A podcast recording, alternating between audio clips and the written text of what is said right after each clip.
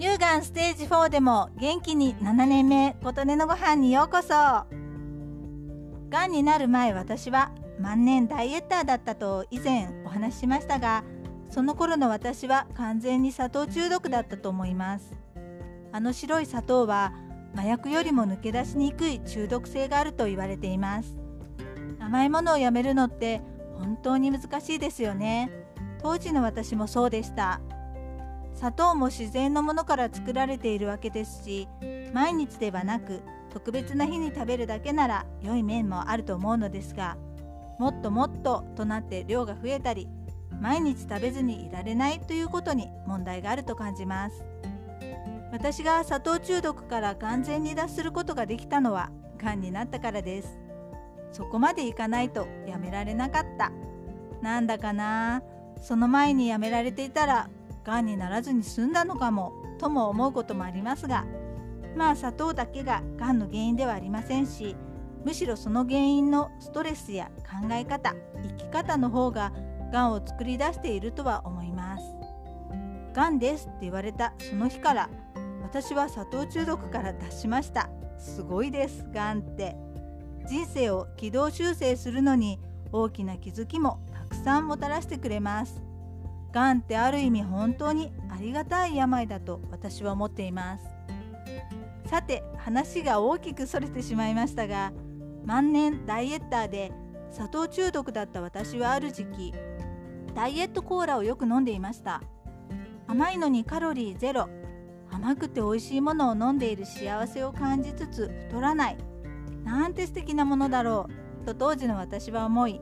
甘いものが食べたくなるとダイエットコーラを飲んだり、カロリーゼロの甘いものを食べたりしていました。そんな生活をしばらく続けていたある日、なんか違うということに気がつきます。甘いものを食べたり飲んだりしていないのに、相変わらず痩せない上に、なんだか力が出てこない、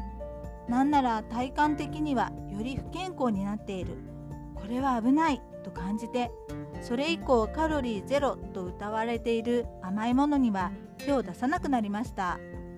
甘いものを食べたくなったら、カロリーゼロの甘いものより砂糖の入った甘いものを食べた方がまだ体にはいいと感じました。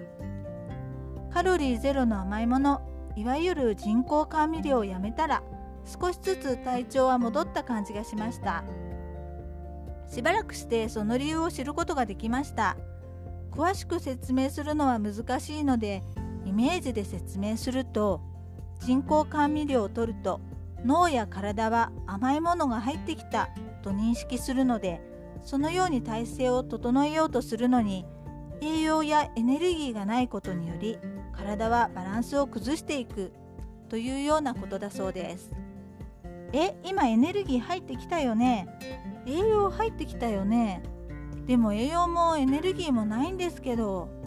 あれ、じゃあもっと体に栄養やエネルギー入れなくちゃみたいな状態になるっていうことらしいです。余計に食べたい欲求は高まるし、体の中では自然では起こらないはずのことに対応するのに大あらわってことになっているということです。なんとなくわかりますでしょうか。また人工甘味料は体から排出するのが難しかったり、蓄積されたり、分解するときに体に悪いものが発生するということもあるらしいです。ダイエットのためにゼロカロリーの甘いものを食べている方は逆効果になることもあると思いますので、気をつけてくださいね。あなたの元気を祈っています。琴音のありがとうが届きますように。